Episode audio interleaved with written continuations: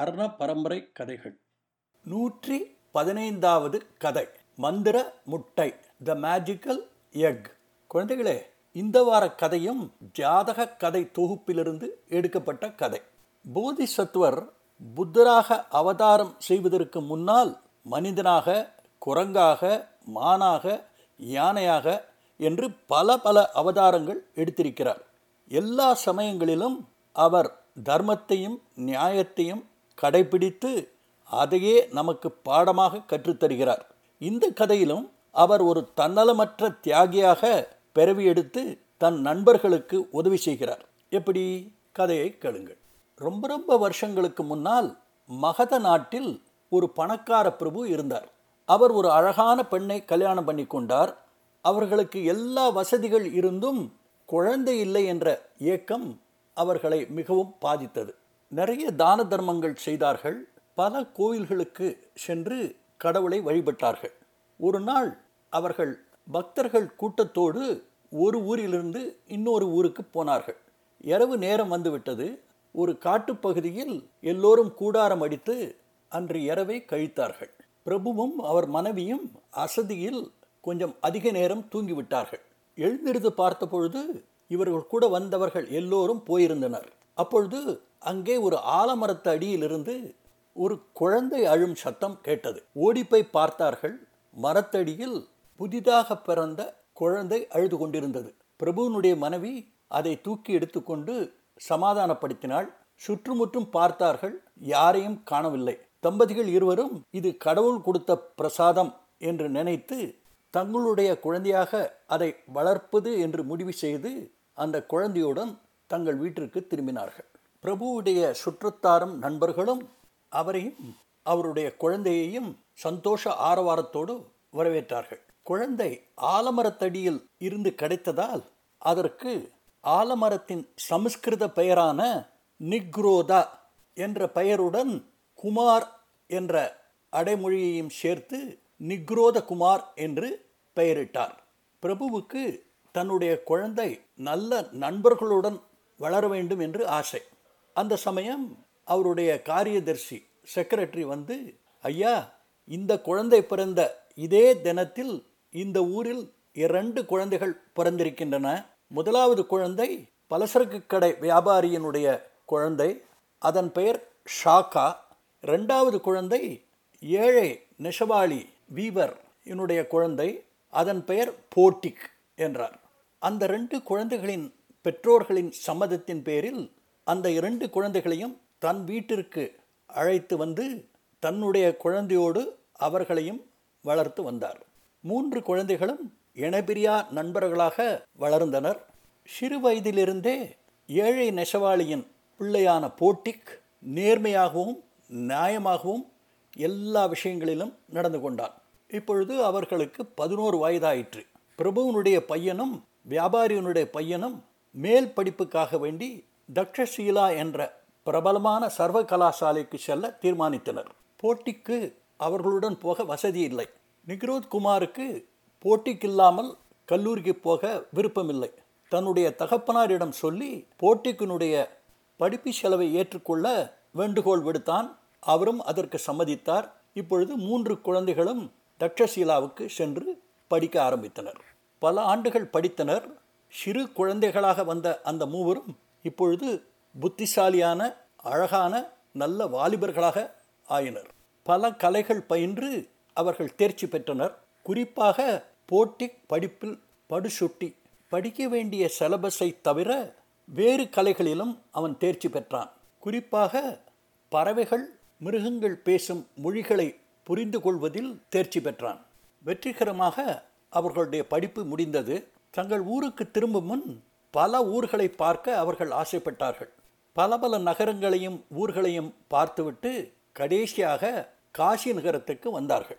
ஊருக்கு வெளியே உள்ள ஒரு காட்டில் ஒரு மரத்தடியில் அன்று இரவை கழித்தார்கள். மறுநாள் காலை எல்லோருக்கும் முன்னால் போட்டி எழுந்து விட்டான். அவன் தூக்கத்தை கலைத்தது ரெண்டு கோழிகள் போட்டுக்கொண்ட சத்தம்.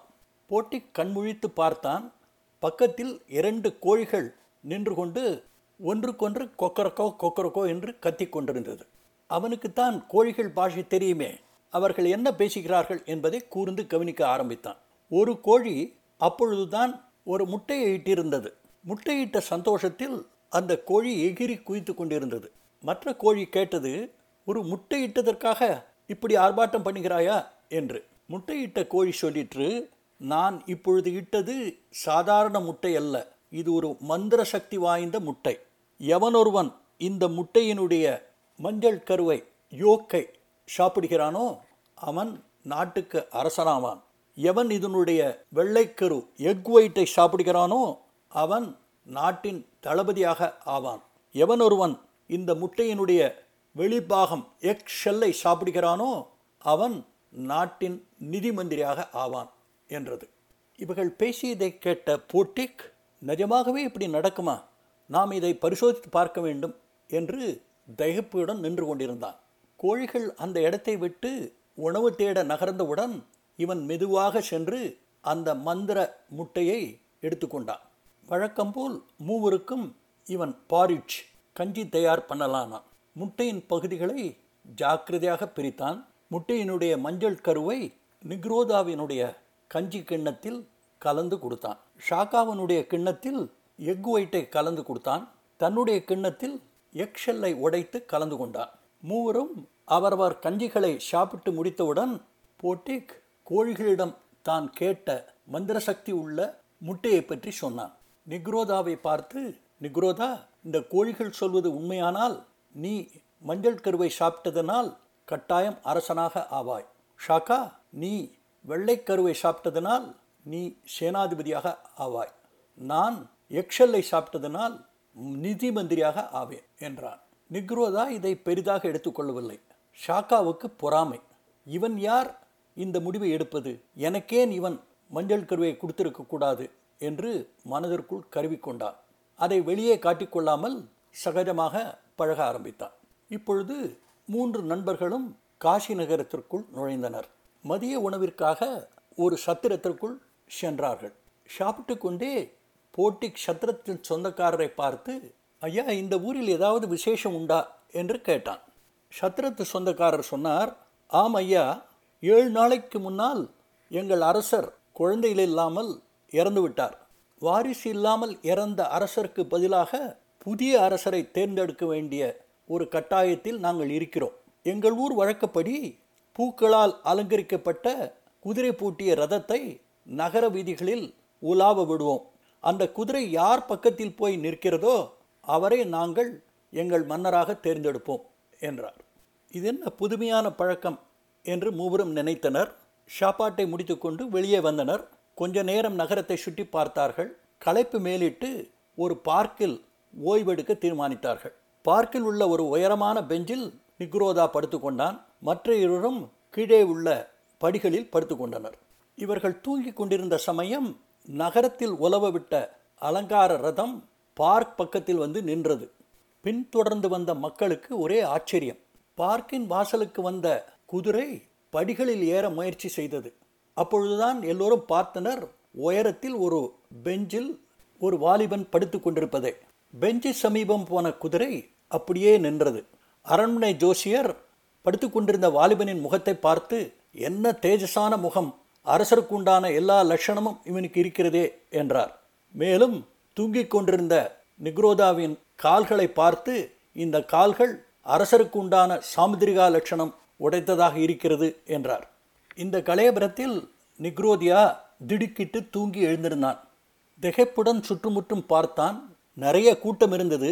அரண்மனை ஜோசியர் சொன்னார் ஐயா நீங்கள் தான் எங்கள் நாட்டு அரசராக தேர்ந்தெடுக்கப்பட்டிருக்கிறீர்கள். தயவுசெய்து அரசருக்கு உண்டான இந்த கிரீடத்தை எடுத்துக்கொண்டு எங்கள் நாட்டின் அரசை ஏற்று நடத்த நாங்கள் ஆசைப்படுகிறோம் என்றார். என்னை ஏன் தேர்ந்தெடுத்திருக்கிறீர்கள்? என்று நிக்ரோதியா கேட்டான். ஜோசியர் சொன்னார் எங்களுடைய அலங்கார குதிரை உம்முடைய பக்கத்தில் தான் வந்து நின்றது. உங்களிடமும் எல்லா அரச லட்சணங்களும் பொருந்திருக்கின்றன அதனால்தான் உங்களை நாங்கள் தேர்ந்தெடுத்திருக்கிறோம் என்றார். அப்படியானால் நான் சம்மதிக்கிறேன் என்று நிக்ரோதியா சொன்னான். முறைப்படி நிக்ரோதியா குமாருக்கு நாட்டு அரசனாக பட்டம் சூட்டினார்கள். முதல் வேலையாக நிக்ரோதியா குமார் ஷாக்காவை தன்னுடைய தளபதியாக நியமித்தார். போட்டிக்கை பார்த்து போட்டிக் நீ என் கூடவே இருக்க வேண்டும் என்று கேட்டுக்கொண்டார் போட்டிக் மகிழ்ச்சியோடு தன் சம்மதத்தை தெரிவித்தான். மூன்று நண்பர்களும் அரச ஆடம்பரங்களில் சந்தோஷமாக வாழ்ந்து வந்தனர். ஒரு நாள் நிக்ரோதியா ஷாக்காவை பார்த்து ஷாக்கா எனக்கு என் பெற்றோர்களை பார்க்க வேண்டும் என்று ஆசையாக இருக்கிறது. அரசாங்க காரியங்களினால் என்னால் போக முடியவில்லை. நீ தயவு செய்து எனக்காக நம்ம ஊருக்கு போய் அவர்களை இங்கே கூட்டிக் கொண்டு வா என்றான். அதற்கு ஷாக்கா அரசே என்னால் இப்பொழுது அரண்மனையை விட்டு போக முடியாது. நான் இங்கு இருப்பதைத்தான் என்னுடைய சிப்பாய்கள் விரும்புகிறார்கள் என்றான். நிக்ரோதியா இப்பொழுது போட்டிக்கை பார்த்து போட்டிக் நீ போய் என்னுடைய பெற்றோர்களை கூட்டிக் கொண்டு வருகிறாயா? என்றான்.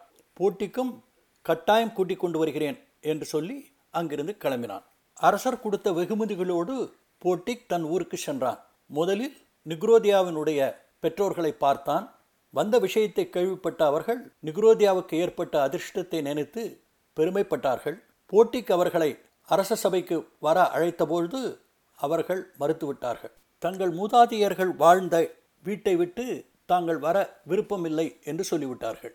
அடுத்ததாக ஷாக்காவினுடைய பெற்றோர்களை போய் போட்டி பார்த்தான். அங்கேயும் அவனுக்கு அதே பதில்தான் கிடைத்தது. கடைசியாக தன் பெற்றோர்களை போய் பார்த்தான். தங்களுடைய மகன் எவ்வளவு உயர்ந்த நிலையில் இருக்கிறான் என்பதை நினைத்து பெருமைப்பட்ட அவர்கள் தங்கள் ஊரை விட்டு வர மறுத்துவிட்டார்கள். தன் பயணம் தோல்வியில் முடிந்தது என்ற வருத்தத்தில் காசி நாட்டுக்கு திரும்பினான். நகரத்தை நெருங்கிய போட்டிக்கு மிகுந்த களைப்பாக இருந்தது. பக்கத்தில் ஷாக்காவின் வீடு இருப்பதால் அங்கே தங்கிவிட்டு மறுநாள் அரசரை பார்க்கலாம் என்று நினைத்து ஷாக்கா வீட்டிற்கு சென்றான். ஷாக்கா வீட்டு வாசல் காப்போனிடம் தன் வருகையை பற்றி ஷாக்காவிடம் தெரிவிக்கும்படி சொன்னான். போட்டிக் வெளியே காத்து கொண்டிருப்பதை அறிந்த ஷாக்கா நினைத்தான் போட்டிக் மாட்டிக்கொண்டாயா? என்னை வஞ்சித்து நிக்ரோதியாவுக்கு மஞ்சள் கருவை கொடுத்தாயில்லவா? இப்பொழுது நான் பழிக்கு பழி வாங்குகிறேன் என்று சொல்லி காவலாளியிடம் எனக்கு போட்டிக் என்று ஒரு நண்பனும் கிடையாது. வந்த ஆளை அரண்மனையிலிருந்து விரட்டி துரத்திவிடு என்றார். ஷாக்காவின் காவலாளிகள் ஷாக்காவினுடைய உத்தரவை நிறைவேற்றினார்கள். போட்டிக் அடிக்கப்பட்டான். வார்த்தைகளால் அவமானப்படுத்தப்பட்டான். ஷாக்காவினுடைய வீட்டிலிருந்து துரத்தப்பட்டான். அவமானத்துடனும் களைப்புடனும் போட்டிக் நிக்ரோதியாவின் அரண்மனைக்கு வந்தான். அரசருக்கு போட்டிக்கின் வரவு அறிவிக்கப்பட்டது. அரசர் வாசல் வரை வந்து தன்னுடைய நண்பனை நெஞ்சார தழுவிக்கொண்டு அவனை தன்னுடைய தனி அறைக்கு அழைத்து சென்றார். காவலாளிகளை கூப்பிட்டு அவனுக்கு சுடு தண்ணீரில் குளிப்பாட்டிவிட சொல்லி நல்ல ஆடைகள் உடுத்தி சாப்பாடு அறைக்கு அழைத்து வர சொன்னார். சாப்பாட்டு அறையில் இருவரும் பழைய நாட்கள் மாதிரி சேர்ந்து உணவருந்தினர். போட்டிக் தங்கள் ஊருக்கு சென்ற பயணத்தை பற்றி விவரித்து மூன்று பேருடைய பெற்றோர்களும் காசிக்கு வர மறுத்ததை பற்றியும் சொன்னான். கடைசியாக சாக்காவினால் தனக்கு ஏற்பட்ட அவமானத்தை பற்றியும் விவரமாக அரசரிடம் சொன்னான். ஷாக்காவின் செய்கை அரசருக்கு கோபத்தை உண்டாக்கியது. அந்த சமயத்தில் ஷாக்கா அரசரை பார்க்க வந்தார். அவனை பார்த்தவுடன் நிக்ரோதா அரசர் கோபத்துடன் தன் இருக்கையிலிருந்து எழுந்திருந்து ஷாக்கா இதோ என் பக்கத்தில் இருக்கும் போட்டிக்கை உனக்கு தெரியாதா? போட்டிக்கென்று ஒரு நண்பன் இருந்ததாக உனக்கு ஞாபகம் இருக்கிறதா? இப்பொழுது நாம் இருவரும் வாழ்ந்து கொண்டிருக்கும் சொகுசான ஆடம்பர வாழ்க்கை அவன் போட்ட பிச்சை என்பது ஞாபகம் இருக்கிறதா? தான் சாப்பிடாமல் மந்திர முட்டையில் உள்ள நல்ல அம்சங்களை நமக்கு கொடுத்திருக்கிறான். மந்திர முட்டையின் மஞ்சள் கருவை அவனே சாப்பிட்டு அவன் அரசனாயிருக்கலாம். ஆனால் அவன் சுயநலவாதி அல்ல. நன்றி கெட்ட மனிதர்களுக்கு செய்யும் உதவி எரிந்து போன விதைகள் மாதிரி. அதிலிருந்து எதுவும் நமக்கு திருப்பி கிடைக்காது என்று ஆவேசத்துடன் பேசினார். பிறகு காவலாளிகளை பார்த்து காவலாளிகளே இந்த நம்பிக்கை துரோகியின் தலையை வெட்டி அவனை கொல்லுங்கள் என்று உத்தரவிட்டார். இதுவரை அமைதியாக இருந்த போட்டி இப்பொழுது எழுந்திருந்து அரசே ஷாக்காவுக்கு கொடுத்த மரண தண்டனையை தயவுசெய்து திரும்பப் பெறுங்கள். அவன் என்ன தப்பு செய்தாலும் அவன் நம்முடைய குழந்தை கால பருவ நண்பன் என்றார். இதை கேட்ட அரசர் சரி நண்பா உன் சொல்படி நான் இவனை கொல்ல மாட்டேன். ஆனால் இவன் இந்த நாட்டில் இருக்கக்கூடாது. இப்பொழுதே இந்த நாட்டை விட்டு வெளியே போக உத்தரவிடுகிறேன் என்றார். பிறகு போட்டிகை பார்த்து நண்பா என்னுடைய தலைமை தளபதி பதவி காலியாக இருக்கிறது. அதை நீ ஏற்றுக்கொள்வாயா? என்று கேட்டார். போட்டிக் சொன்னான் அரசே எனக்கு சிப்பாய்களை பற்றியோ யுத்தத்தை பற்றியோ எதுவுமே தெரியாது என்றான்.